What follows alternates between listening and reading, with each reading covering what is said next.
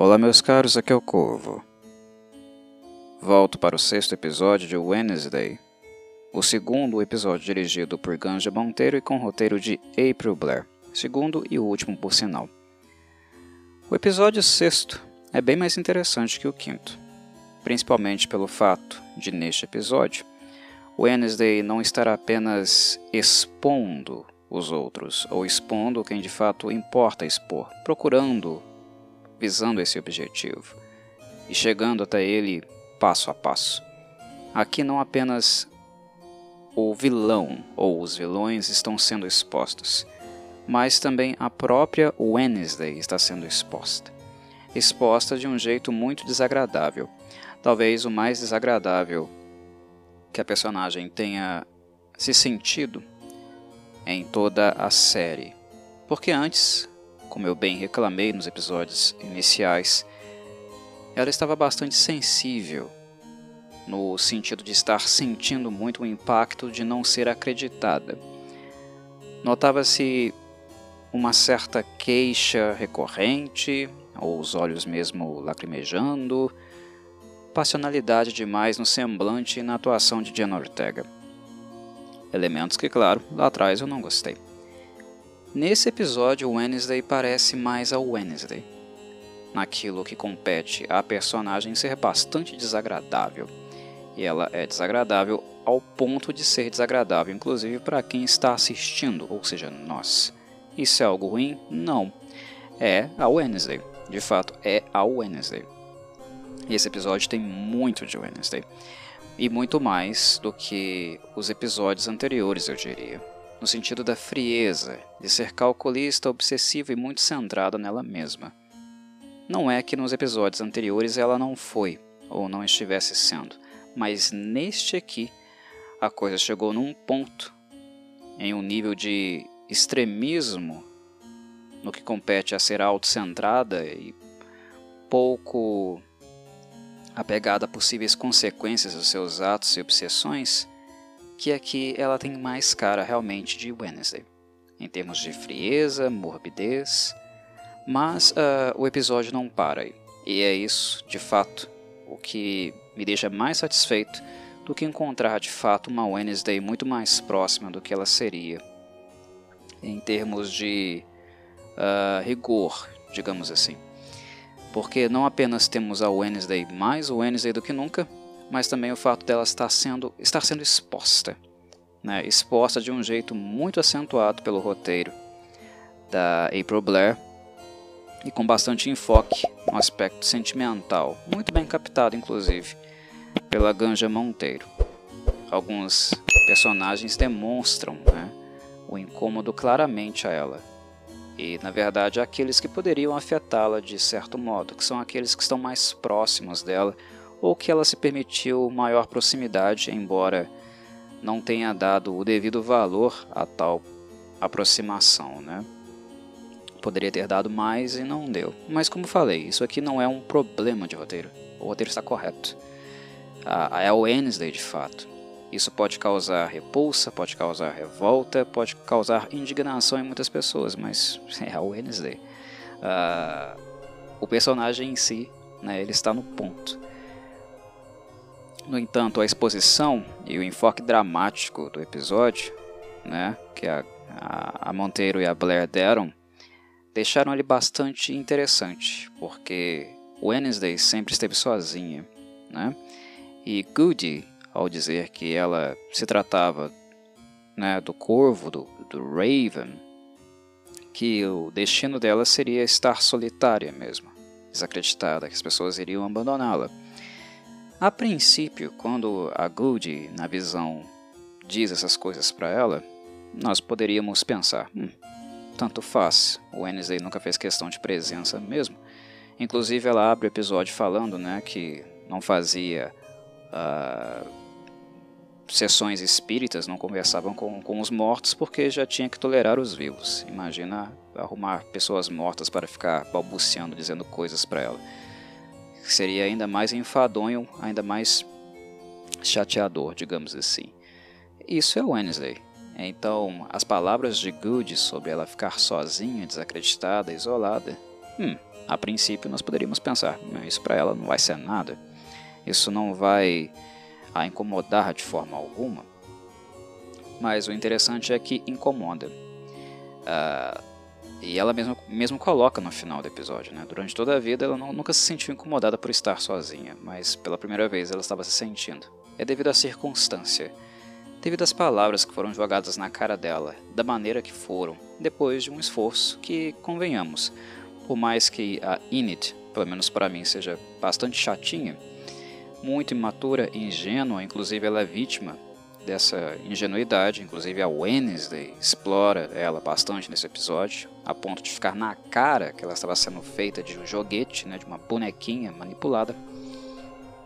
Uh, o fato dela se colocar de fato uh, de como uma loba, né, se expressar finalmente como uma loba no final do episódio, no sentido de deu, sabe, não aguento mais, você ultrapassou os limites dá um choque de realidade na Wednesday.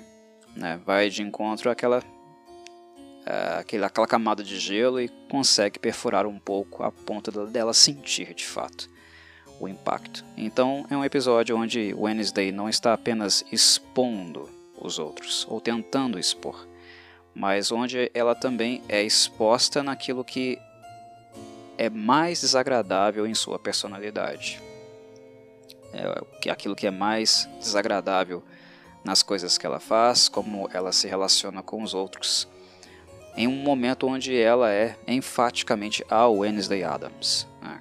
Que nesse episódio aqui ela foi, de fato ela foi, como ela nunca havia sido antes. Muito mais mórbida, muito mais obsessiva, muito mais autocentrada e muito, evitando muito né, que qualquer tipo de simpatia empatia aflore uh, no seu corpo, né, na sua psique. É, até essa frieza, inclusive, né, até me surpreendeu positivamente, porque por se tratar do sexto episódio, nesse ponto aqui eu já não mais esperava ver algo assim. E gostei bastante, bastante do que eu vi. Um episódio que chateia muitas pessoas, certamente deve chatear aqueles que não tinham muito contato ou não conheciam Wednesday antes, mas conceitualmente falando é no ponto. A April Blair aqui ela foi precisa, no ponto mesmo. Né? É uma pena que seja o último roteiro dela para a série, já que os dois últimos episódios, sétimo e oito, uh, contarão com outros roteiristas, infelizmente. Por falar no movimento de realizar uma sessão espírita no início do episódio, fotograficamente a cena é interessante, né? Porque, embora uh, o contexto dos Adams seja bastante macabro de maneira em geral, ou que tenha simbologias que possam causar uma certa aflição em quem não está acostumado com tanta morbidez, né? Ou ambientes que sugerem algo estranho, sobrenatural, como é o caso aqui. Uh, é fato que a Nevermore Academy ela pretende ser gótica, ela tem intenção de entrar em contato com o gótico, mas nem sempre consegue fazê-lo, porque ali é tudo, né, digamos assim, tudo junto misturado. Né, tem de tudo, tem lobinha, tem sereia, tem uh, pessoas com poderes psíquicos, tem vampiros que não tiveram tanto assento, pelo menos na primeira temporada é fato que não tiveram né, e tem uma Adams. É, e uma né, diretora que também foge ao perfil. O Menino das Abelhas, né, enfim, é tudo junto e misturado. Isso dá um pouco de coloração para o ambiente, né? Deixa o ambiente um pouco mais, de fato, com paletas né, de cor e humor muito mais amplas do que normalmente esperamos de uma obra mais gótica, mais cinza, como a própria Wednesday é. E fotograficamente falando, em termos de objetos, conceitos, o Wednesday, a série como um todo, não é tão gótica como poderia ser. E uma cena como essa, né, com ela sentada tentando é, contactar um espírito, ah, isso traz um pouco mais de morbidez né, para o ambiente escolar que não é tão mórbido assim. Foi interessante do ponto de vista fotográfico, achei bem interessante. Gostei da, da tomada, né, das velas, da, da iluminação no quarto, como o clima ali estava completamente diferente do que depois ele se transformou quando a Enid entra, né, sem saber o que estava acontecendo e toma um susto a princípio. Há um contraste muito evidente entre o gótico e o colorido que entra no quarto, né? Então, fotograficamente é algo que chama atenção. Eu acho que é válido notar e apontar aqui. Mas uma coisa que ficou muito clara nessa sessão é que não importa a forma como o Wednesday tente acessar a Goody, uh, porque a Goody é acessada apenas quando de fato ela precisa ser ou deve ser. Né? Invocar um espírito não é tão uh, eficaz, na verdade não foi nada eficaz, do que uh, quando nós comparamos com um procedimento que tem sido o procedimento é, mais frequente, mais recorrente, que é o fato da Wednesday tocar em um objeto e ter as suas visões, né? objetos que ela nem sabe que realmente vai tocar. Ela não tem uma visão sobre aquilo que ela vai tocar. Ela toca e tem visões do passado ou do futuro. Tem sido aleatório, tem sido algo meio que conduzido né, por algo profético realmente, por um destino realmente, se é que nós possamos uh, usar esses conceitos, esses esses uh, termos né, para descrever o que de fato está acontecendo. A Wednesday está tentando conduzir, né, ela tem um claro movimento de criar a sua própria narrativa, fazer a sua própria história, mas a série, inegavelmente, ela tem uma segunda linha de movimento que independe das ações dela. Que é o acaso, né? É, vai conduzir, né? não vai proteger. O acaso não vai proteger, vai conduzir. Né? uh, e de fato, uh, aqui há uma reafirmação. Né? O, que, que, o que quer que seja que ela tente fazer para entrar em contato com a Good não vai dar certo.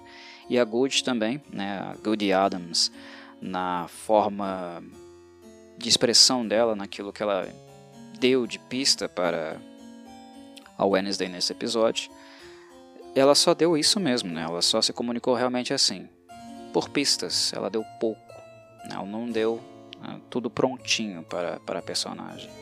Ela impõe algum tipo de dificuldade, né?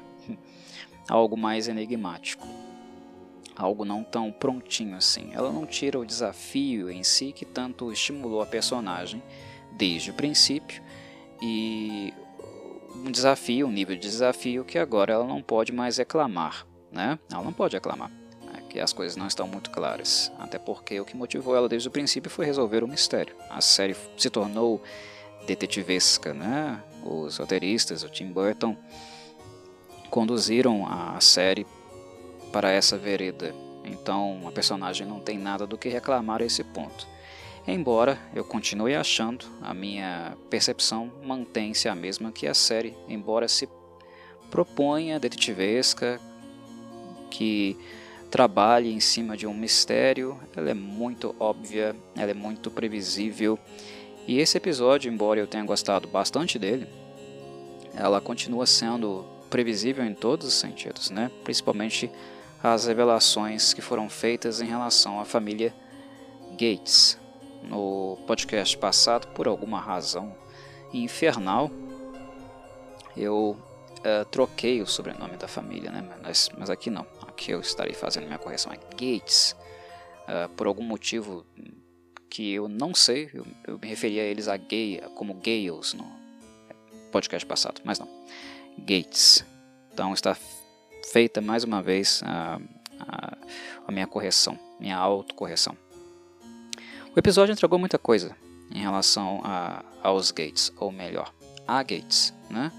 Porque a forma de apresentar dados, a forma de introduzir os elementos, as informações necessárias, de certo modo isso me incomoda também porque a Wednesday não precisa de muito esforço intelectual.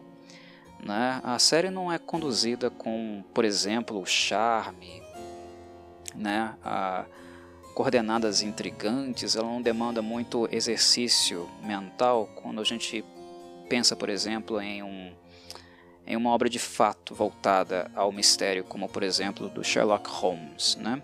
os livros de Sherlock Holmes, o estilo de narrativa. Uh, muito distante disso. Uh, Wednesday, perto de Sherlock Holmes, parece uma brincadeirinha de criança, né? um, um mistériozinho, né? Um, uma charadinha para crianças pequenas. Infelizmente é, é isso. Não, não é que é, tal característica torne a série menos atrativa, menos interessante, mas o que de fato nós temos em Wednesday de maneira em geral é uma mistura de gêneros, né? O mistério, a dark fantasy, um pouquinho do horror, mas em doses muito, eu diria, homeopáticas, né? São doses uh, que não são muito agressivas, não são muito uh, intensas. Não é nunca um grande mistério, não é nunca né, um, um grande horror e não é nunca uma grande fantasia. São doses calibradas, uh, pequenas de cada coisa que juntas fazem esse caldo, essa sopa aí, que nós uh, apreciamos de certo modo, né? Então, quando uma pessoa diz que essa série não tem mistério suficiente, ou não tem algo assustador o suficiente, ou não é engraçada o suficiente, não necessariamente é, quem diz isso está fazendo uma crítica, mas apenas constatando um fato. Isso não reduz, obviamente, a qualidade da série, porque, mesmo trabalhando com doses muito pequenas, a, a fórmula funciona. Né? A, fórmula, a fórmula ela, ela funciona de fato com tais elementos, uh, trabalhando em equilíbrio, né? Uh, em uma espécie de, de contato, eu diria, harmônico. Né? Eu acho que o termo é esse, harmônico. Né? É uma, uma condução harmônica entre elementos diferentes.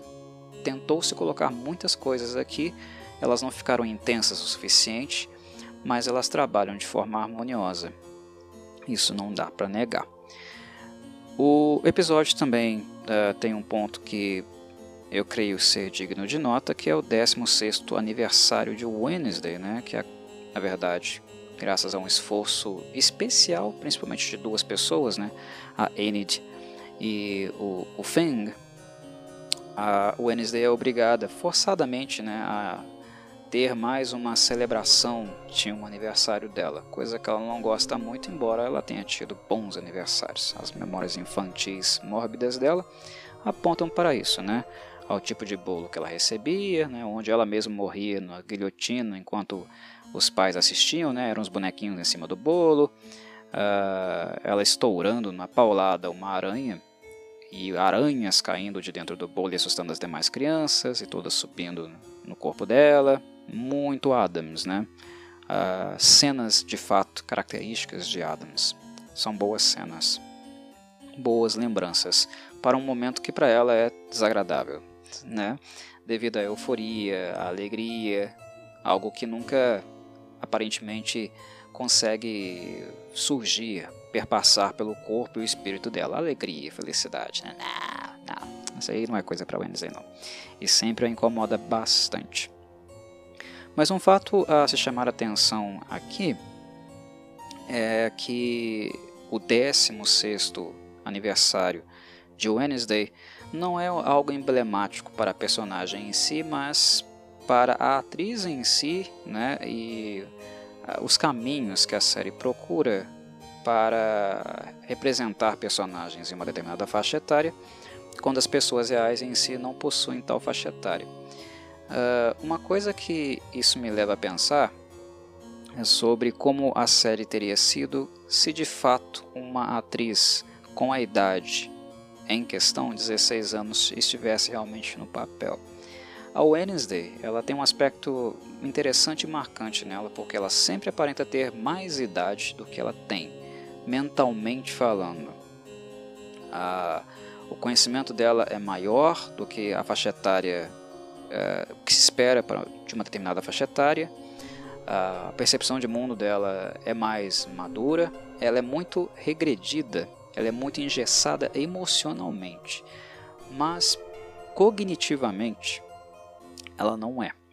Ela é muito regredida em termos de emoção, né, para expressar emoções e suportar emoções, sentimentos, mas em termos de conhecimento, raciocínio, leitura prática, objetiva do, do ambiente, não tanto assim abstrata.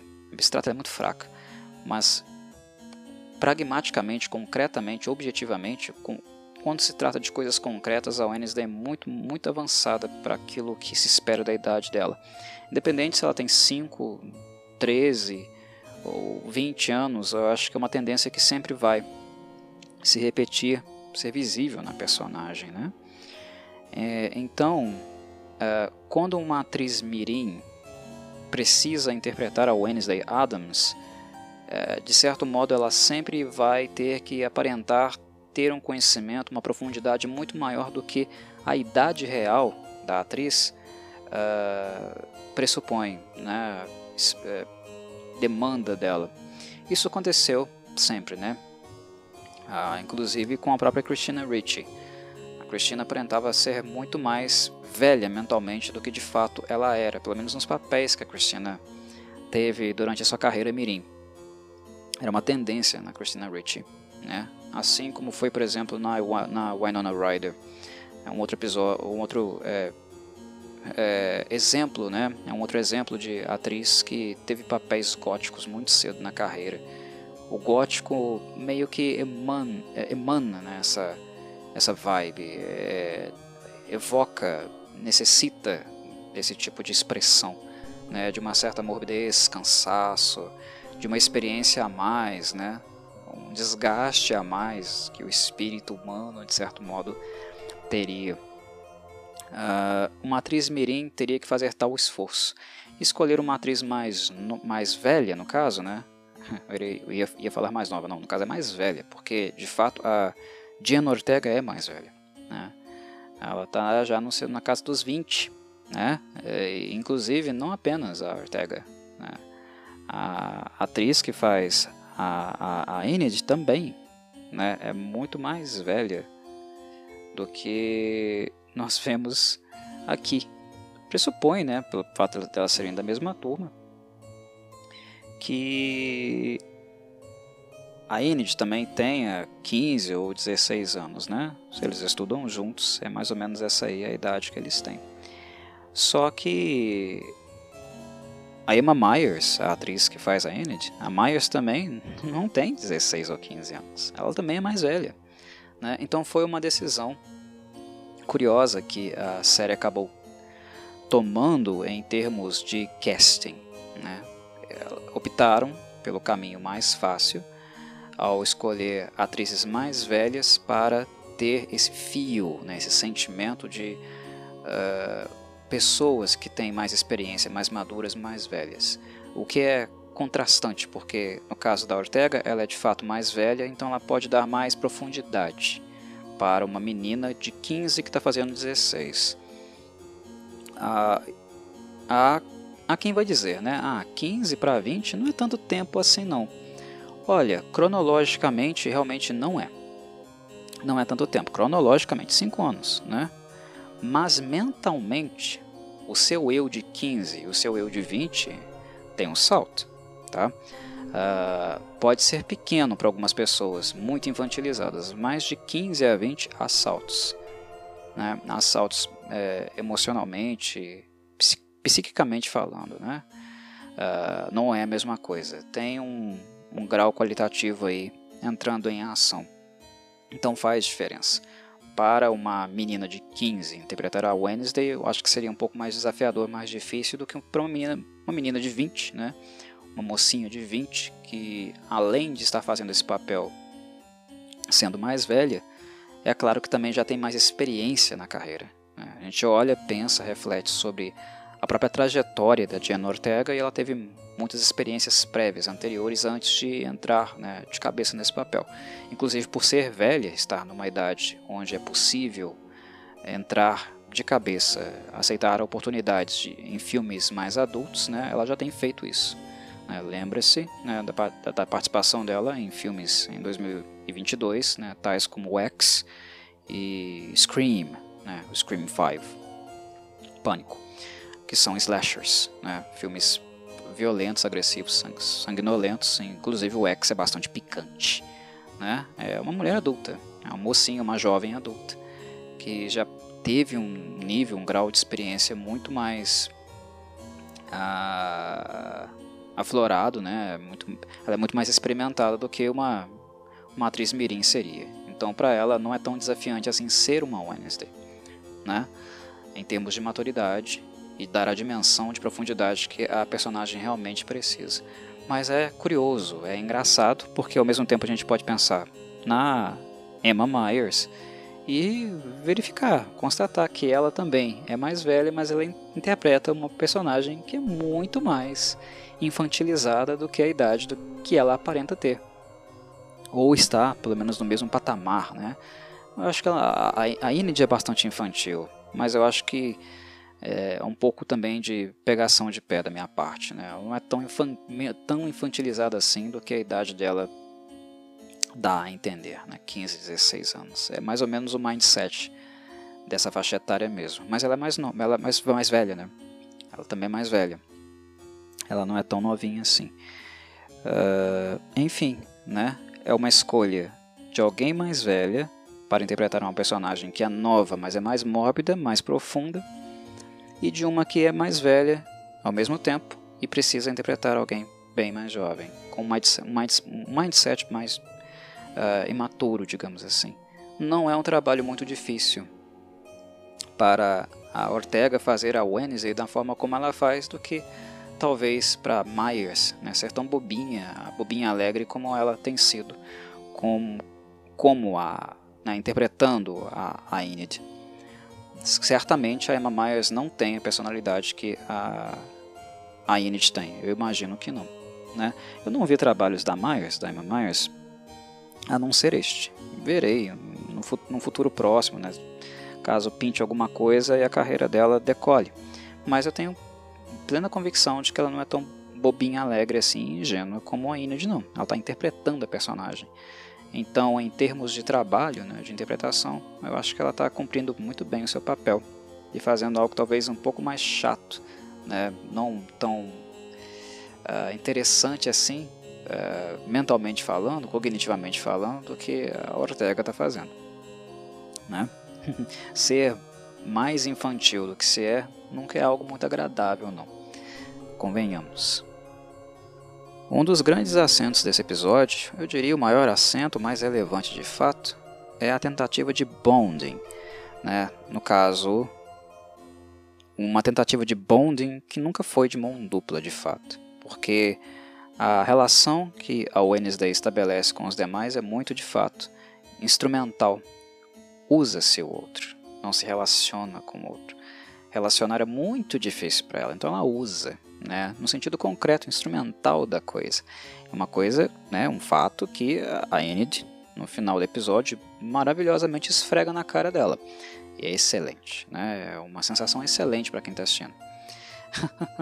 uh, há ali né, um gesto de, de justiça, né, de palavras que precisam ser ditas, são ditas, né, e de fato é uma sensação muito boa para aqueles que se sentem indignados com a forma que a Wednesday conduz as coisas, conduz suas relações.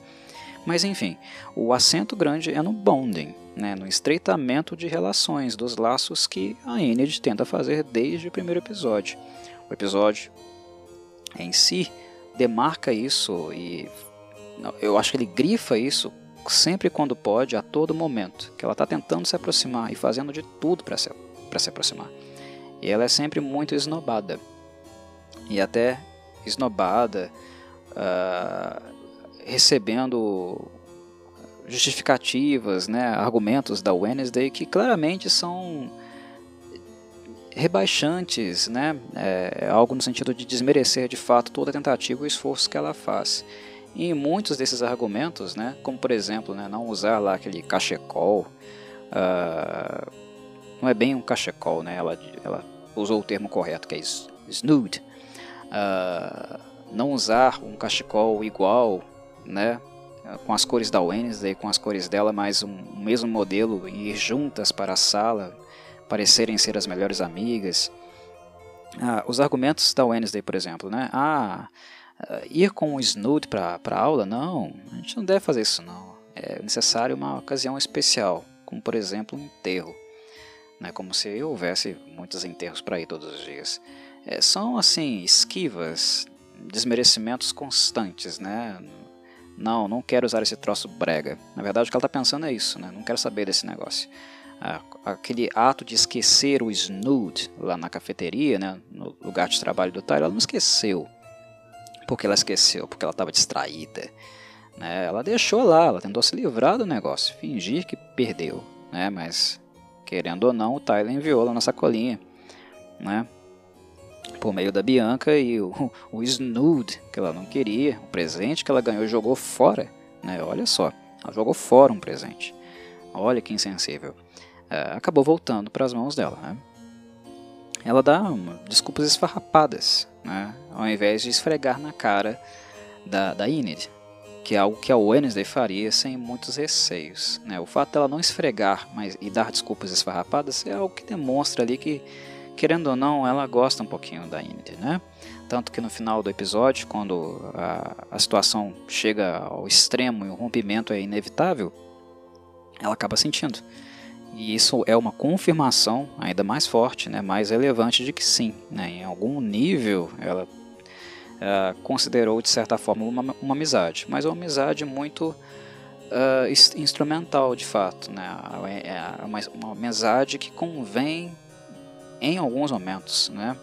É necessária em alguns momentos. É utilitarista. Essa é a forma de relação que a, que a Wednesday tem com, com as outras pessoas, né? E que, claro, é só aceitável dentro da cabecinha dela, dentro da perspectiva dela, da forma dela de encarar as coisas, né? Para qualquer outro ser humano que é mais simpático, empático com os sentimentos dos outros, isso é completamente inaceitável, né? Então, isso volta, né? Isso vai de encontro com aquilo que eu falei no início, na introdução, é que é um episódio que expõe muito a Wednesday, né? naquilo que ela é mais desagradável, naquilo que a faz ser de fato a Wednesday. Wednesday Adams é uma personagem desagradável. Eu gosto muito da personagem Wednesday Adams, sempre gostei. Ela é minha Adams favorita, já disse isso anteriormente, mas porque ela é assim. Simples assim. Porque ela não é uh, ela não faz questão de ser gostável, né? ela não uh, tá nem aí para a opinião dos outros. Uh, ela é desagradável, ela será desagradável e ao mesmo tempo muito perspicaz, brilhante em quase tudo que ela se propõe a fazer. Né? Ela tem características muito marcantes, positivas, mas as negativas dela também vêm com o mesmo impacto, vêm com a mesma intensidade. Ela não é uma personagem gostável, mas ela é uma Adams. Né? É uma Adams muito diferente, inclusive, dos outros. Eu gosto bastante da Wednesday, mas também por causa disso, né? por, pelo fato dela ser assim. Ela não seria uma pessoa agradável comigo ou como qualquer outra pessoa. Né? Mas esse não ser com qualquer outra pessoa que faz a grande diferença. Não tá nem aí. Ela é desagradável, mas é desagradável, tão desagradável que é uma forma muito eficaz, muito eficiente de ser, de ser desagradável. Ela é, é concreta, coesa né? nessa é, nessa característica, né? competente, digamos assim. E eu gosto de personagens que são competentes, competentes naquilo, naquilo que fazem. Seja herói, seja vilão, seja um personagem agradável ou desagradável, eu gosto de competência. Eu gosto de conceitos competentes né, e uma, um desenvolvimento, uma apresentação de fato né, competente. E competência não falta para Wednesday. Tanto naquilo que é agradável nela, que são poucas coisas, e aquilo que são aquelas coisas que são, né, aquelas características que são desagradáveis de fato. Mas o bonding aqui, né, o estreitamento de, de laços é muito forte e a Enid tenta fazer isso de todas as formas possíveis. Com bolinho da, de aniversário, que a Wednesday nem parte, não come, né, com o Snood tentando vestir roupas parecidas, mesmo estilo, cores diferentes, mas mesmo estilo, para uh, mostrar-se para os outros, né, que são próximas, né, tem, tem aquela, aquele aspecto mesmo de aprovação externa, né, que é tão importante, tão visado, buscado pelos, pelos adolescentes, né, que os outros vejam como eu sou, né, que os outros vejam nossa amizade, aprovação, né, dos outros, aprovação externa, algo muito recorrente, muito visível em adolescentes. Tem todos esses aspectos aqui. Tudo isso é visível. Mas a Wednesday, na, na sua melhor performance, né, na sua melhor apresentação como uma Adams que ela é, nesse episódio ela ultrapassa todos os limites aceitáveis. Né? Essa tentativa de bonding, né, de estreitamento de relações que a tem, né, a última tentativa dela, a, a, a Wednesday ultrapassa todos os limites a partir do momento que ela instrumentaliza a, a lobinha para fazer aquilo que ela quer depois que aquele toque né, de, de recolher uh, o castigo da, da Larissa Wens, de, de, que eles não saíssem, nenhum aluno saísse né, à noite da, da escola, não transitassem em Jericho, enfim, para afastar a Wednesday dos problemas, a Wednesday uh, instrumentalizou a lobinha, né, usou ela na cara dura apenas para sair de lá. Na verdade, ela engana duas pessoas, né? Ela engana a Enid e o monstrengo do Tyler, tá? O episódio tenta, né, uh, dar a entender que não é o Tyler não é um monstro, mas não, não vai me dissuadir. Eu vou com a minha tese até o último episódio. Assisti o sexto agora. Até o último episódio eu vou com a minha tese de que é o Tyler. Isso parece ser muito uh, conveniente, né? Uh, o, o Tyler aparecer com, com as garras no peito, como se ele tivesse sido atacado, depois em uma cena posterior onde eles tinham se separado, levando em todos uh, levando todos os aspectos, né, todas as pistas, revelações dos episódios anteriores e a indicação de que ele certamente seria um monstrengo é muito conveniente, né, ele fingir um ataque depois de terem se separado nós não vermos ele ser atacado de fato e depois a sombra do monstro aparecendo na parede. Não, não me engana, continuo achando que é o Tyler. Mas enfim, né? A... Os melhores sentimentos, o esforço da Enid de tentar ser amiga da Wednesday, ela novamente ela pisoteia na cara da menina, né? Ela instrumentaliza, ela manipula a menina para os seus interesses, né? fingindo que elas iriam fazer um programa de amigas especial. Uh, depois também ligando para o Tyler, dando a entender que iria aceitar né, um, um, convite para jantar no aniversário dela, quando na verdade também era para ter um, né, um carro, né, um, um, automóvel para levá-la até, até a casa uh, dos Gates, que ela queria bisbilhotar, né, uh, averiguar a Wednesday ela está correta nas pistas dela. Né? Ela é assertiva e está cada vez mais próximo.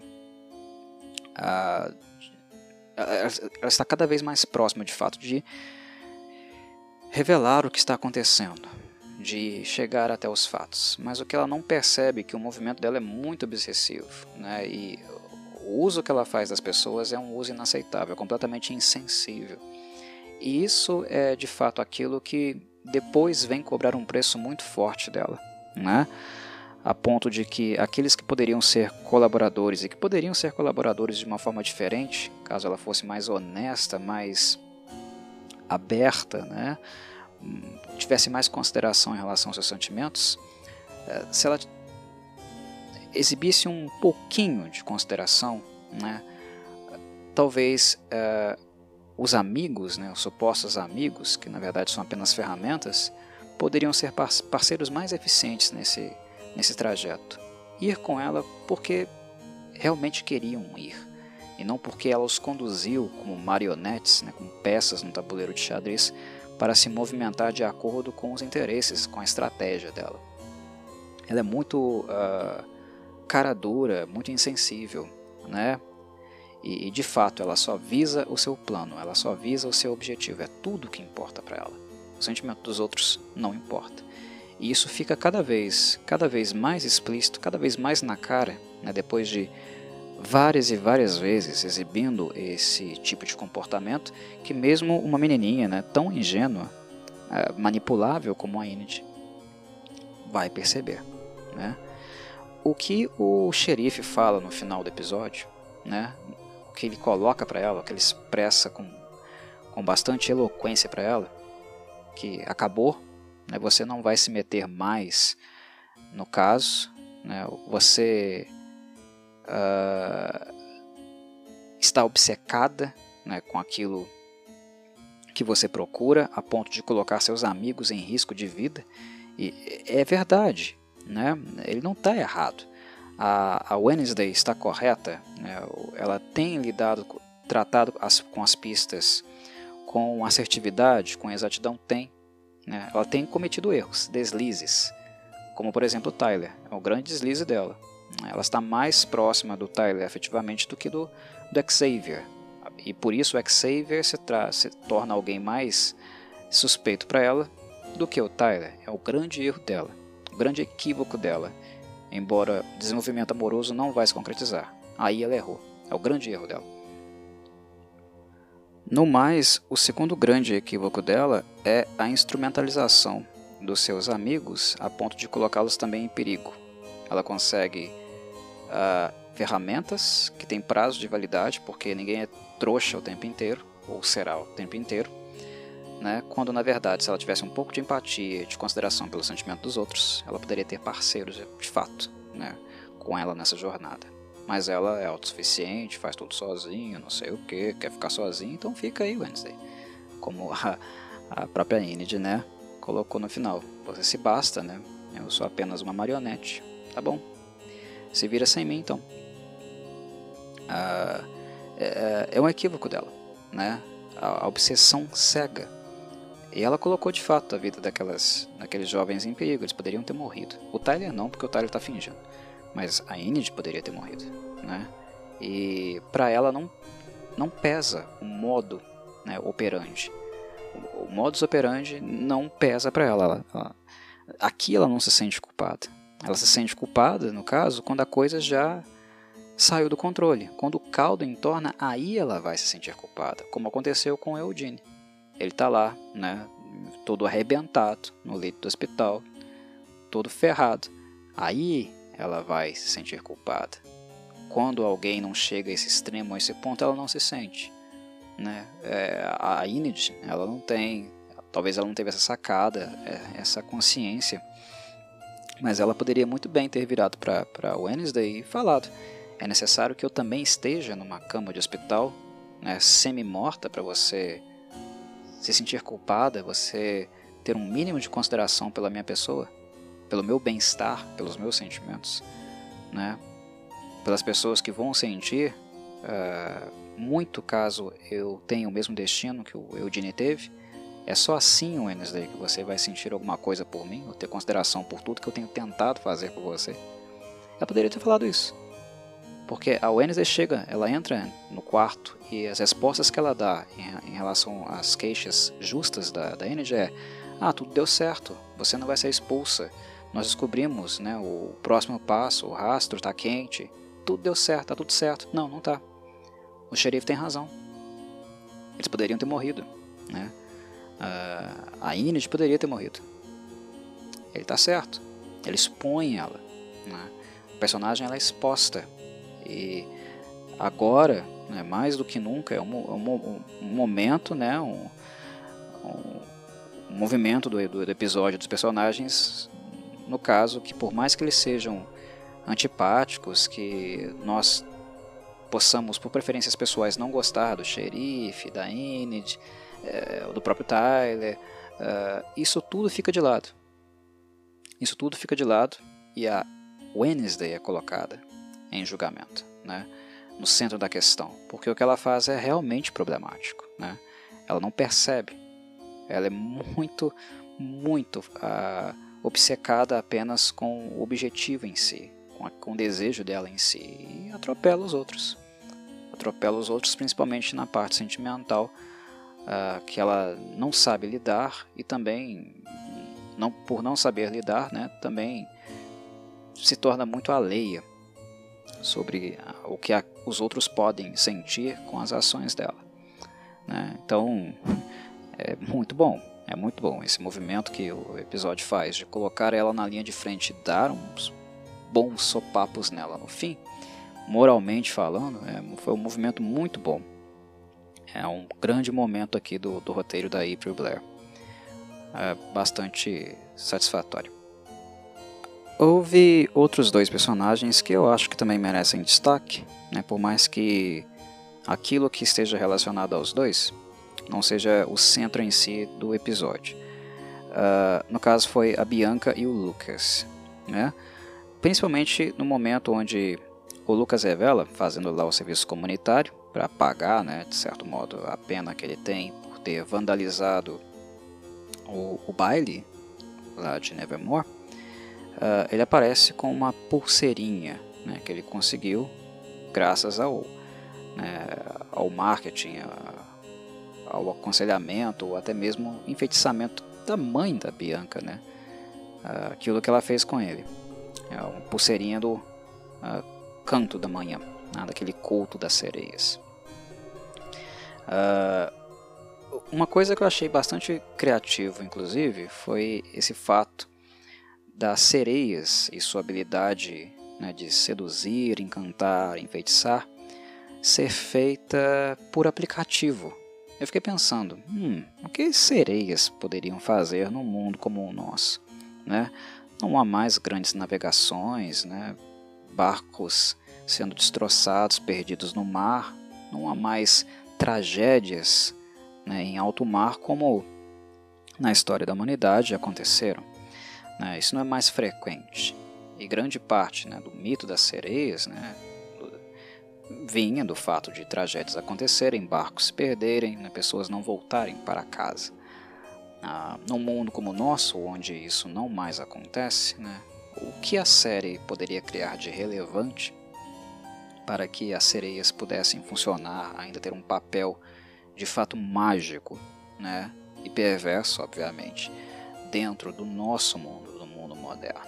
É claro que no episódio anterior, né, no que diz respeito a extorquir as pessoas, a série já havia apresentado esse papel das sereias, mas não, vi, não tinha entrado muito em detalhes de como se é feito.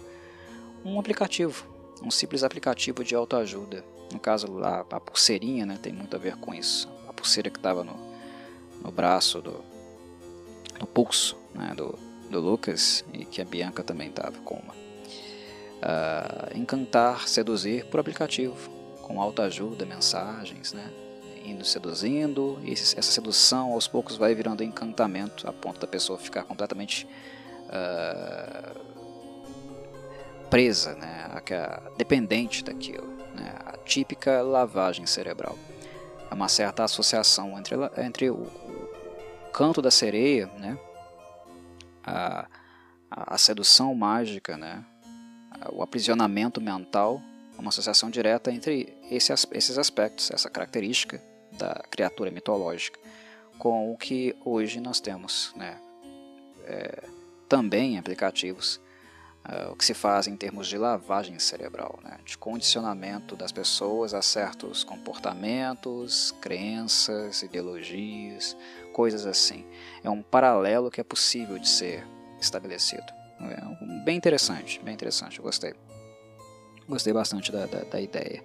É claro que não vai ser algo muito desenvolvido, a gente não vai ver isso na prática.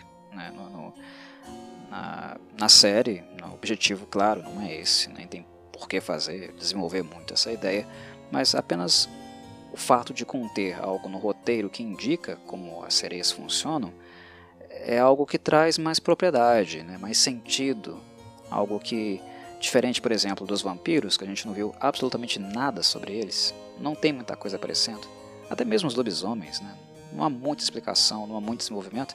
Aqui, pelo menos, no caso da Bianca, das sereias, da mãe dela, é, já houve informações né, mais concretas, diretas, sobre como as sereias funcionam nesse mundo. É, é um incremento, um incremento que, por mais que seja sutil, faz diferença. Né? Bem interessante. O encontro dos dois mais tarde, dos dois eu digo Bianca e Lucas, também foi interessante, porque de fato eles entram em contato, começam a conversar e tem aquele elemento, né, aquela necessidade do começar do zero em questão. Né? A Bianca, no caso, tentando ser diferente da mãe e também das sereias, no sentido do que é feito delas, né? É uma instrumentalização delas também que é feita. né, do modo como a Wednesday instrumentaliza, usa, manipula os seus amigos, as sereias são objetos, né, objetos para conseguir extorquir as pessoas.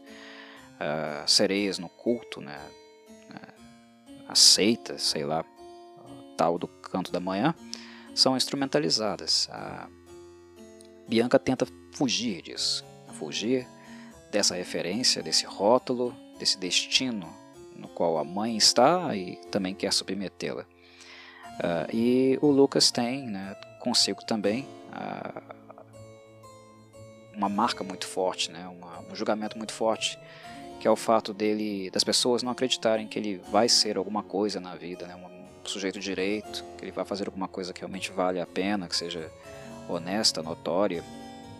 Né, mar essa marca do fracasso também foi colada nele. E nós estamos falando aqui, né, nós estamos tratando aqui justamente de estigmas, rótulos. Né? A Bianca nasce com o rótulo de ser sereia.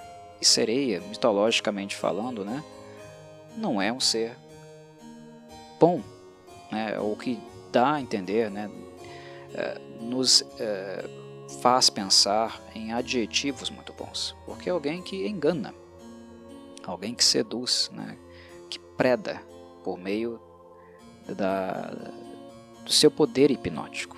Né?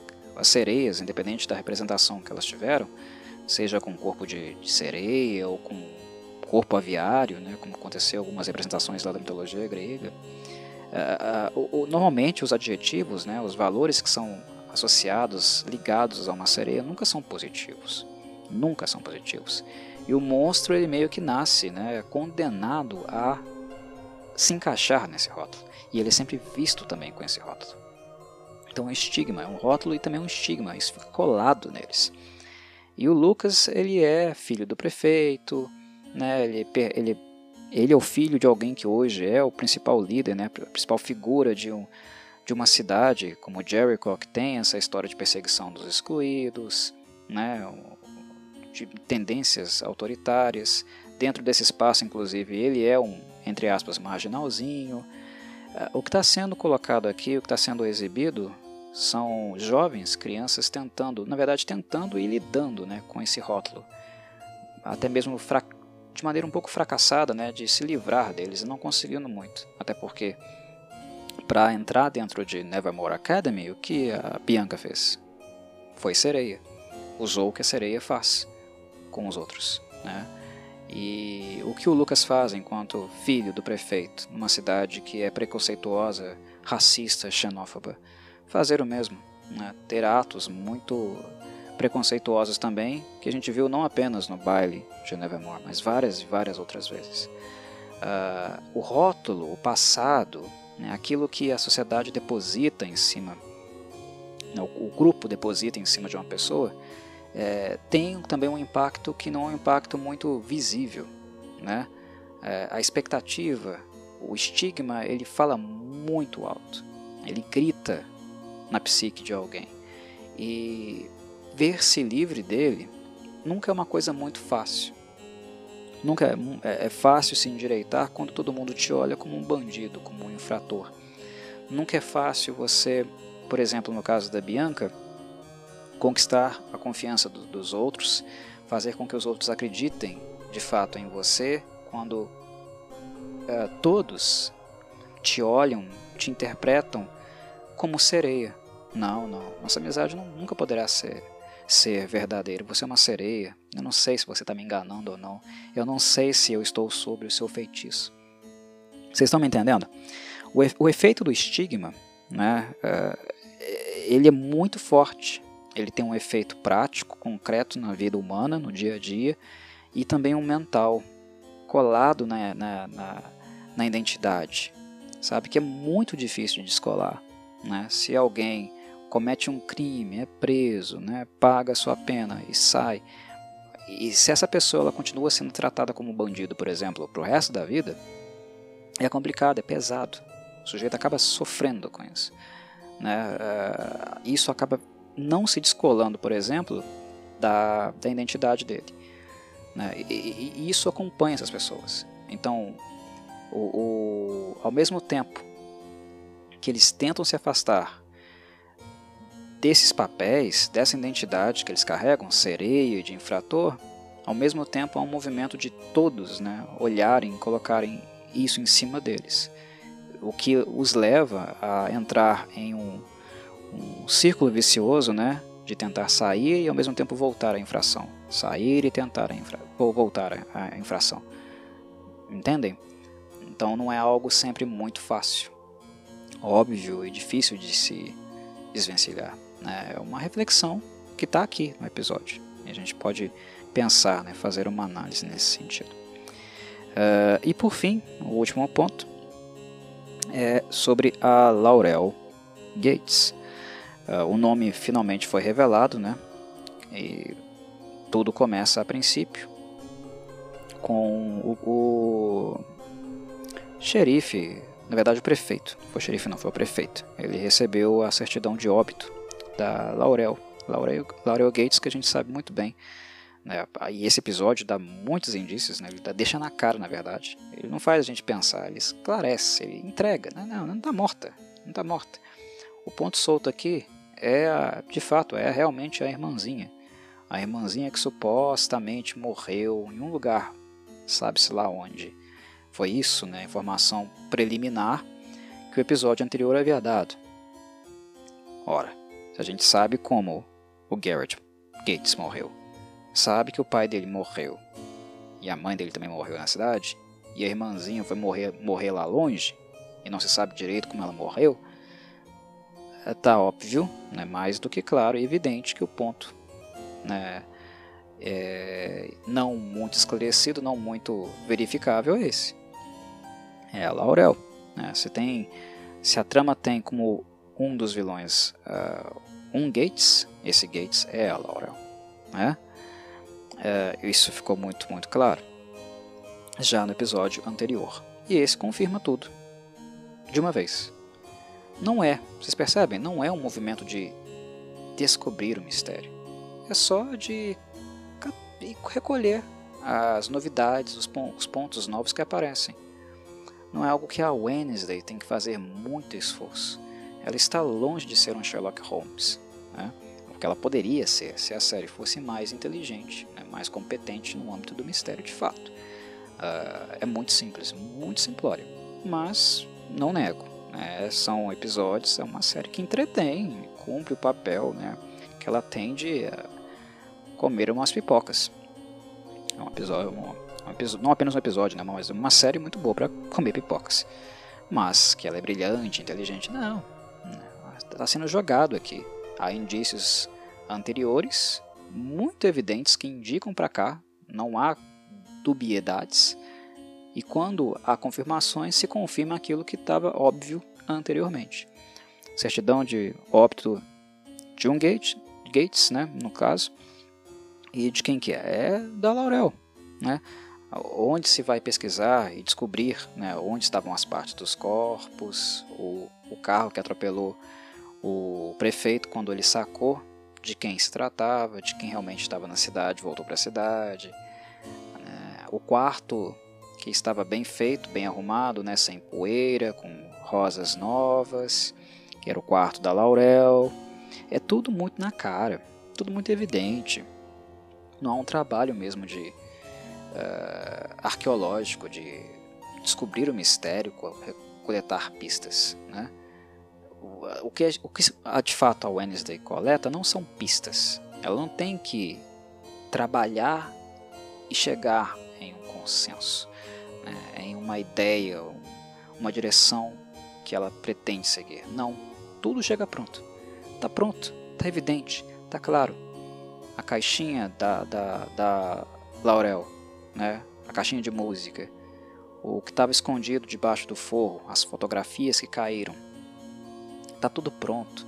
Não são pistas que você precisa trabalhar para chegar a uma ideia de um possível suspeito. É tudo muito pronto. Uma coisa que é, é mais besta ainda, mais estúpida ainda, é que logo depois que o prefeito, o Noble, foi atropelado por aquele carro azul, né, aquele conversível lá, uh,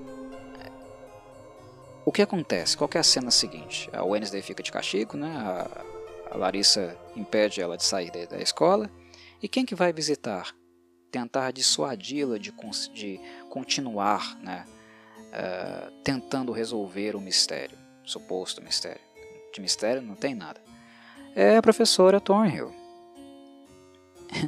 é evidente né, que isso, levando em consideração tudo que a gente já, já sabia, né, todas as pistas medonhas, é, prematuras que a série tinha dado, se o cara é atropelado, se o prefeito é atropelado depois de descobrir quem que era a pessoa, e cinco minutos depois, quem está tentando dissuadir de uma forma bem besta a, a Wednesday de tentar se seguir cavucando, né, tentando descobrir que, o mistério, né, desvendar o mistério, é a Thornhill, a principal suspeita, né, se torna ela, como se ela já não fosse, né, muito antes. E ela tenta fazer isso também de uma forma muito besta, né, tentando conduzir a Wednesday a uma escrita, uma tentativa de superação da, da Mary Shelley, né, no livro Frankenstein, umas coisas bobas, né? Nós somos iguais, parecidas, um papinho besta. Que, claro, aqui uma, na verdade é um, um easter egg, né? Nós somos parecidas é a Christina Ricci falando. E a Christina Ricci falando, isso quer dizer que, ah, eu fiz a Wednesday uh, no passado e agora você está fazendo. É um easter egg, mas ao mesmo tempo é uma tentativa de dissuadir, né? O conjunto, o todo. É uma tentativa de, dissuadir a Wednesday logo agora que ela estava chegando muito próximo, né, uh, do calcanhar dela, da Thornhill, que na verdade é óbvio, evidente, é a Laurel. Isso se torna ainda mais uh, claro, muito mais, muito mais claro quando nós encontramos a mansão dos Gates do jeito que nós encontramos. O quarto dela arrumadinho. Tinha que ser o quarto dela tinha que ser o lugar dela. E assim, por que o quarto dela está preservado? Por que, que uma vilã, né, uma grande estrategista mastermind, iria deixar um quarto daquele jeito? Por que ela iria levantar tanta bandeira? Iria deixar tantas evidências? Evidências que, obviamente, somem né, quando uh, os três envolvidos, né, Wednesday, Enid e Tyler, acabam saindo de lá depois. O Xavier aparece também depois, né, e sai com eles de lá. Quando ela volta com o xerife, não tinha mais nada lá. Tudo estava é, decrépito, como supostamente deveria estar.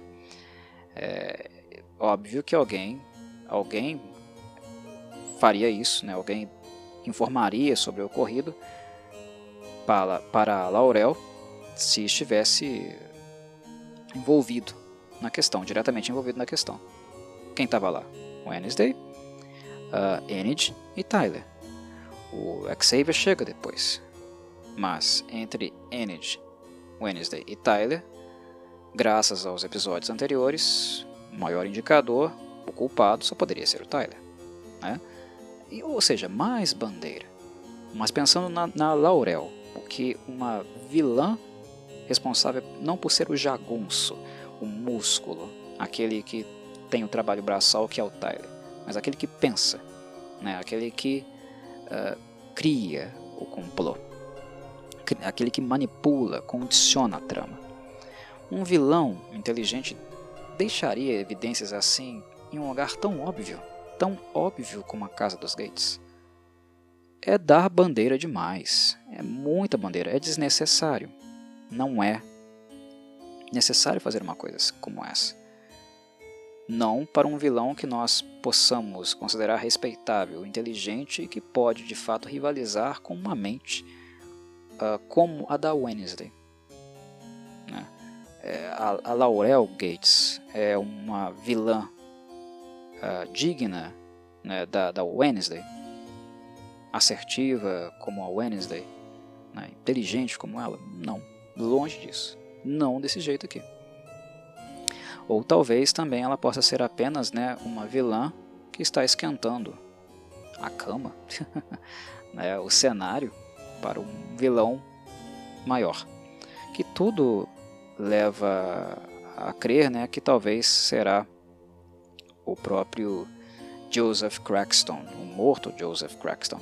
Ora, se a série tem sereias, se a série tem vampiro, tem lobisomem, tá faltando zumbi, né? Talvez tenha zumbi. Zumbi já tem. O Fing é uma espécie de morto-vivo, né? É só uma mão ambulante toda costurada. Então o conceito já existe, inclusive. o Crackston voltar dos mortos, é o próprio episódio, né? A mensagem, aquele, aquela mensagem que foi colocada no, no gramado de Nevermore, né?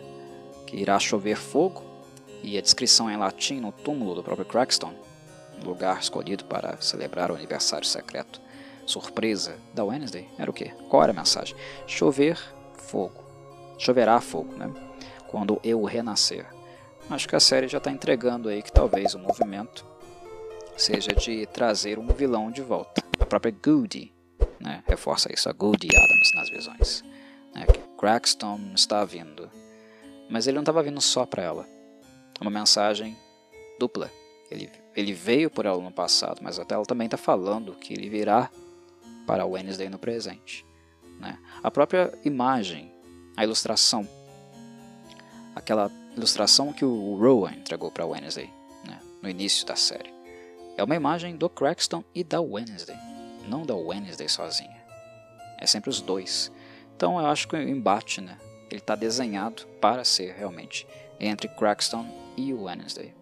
E talvez a Laurel Gates seja apenas um caminho, um meio, um intermediário para fazer isso acontecer. É uma ponte, de fato, entre a suposta né, heroína, um termo esquisito para ser utilizado para Wednesday, e o vilão Moore que virá a aparecer e que certamente não será nessa nessa temporada, né? Já não tem mais esperança nesse sentido não. Não dá tempo, simplesmente não dá tempo. Se ele vai renascer nessa temporada, eu não sei, mas não vai dar tempo não.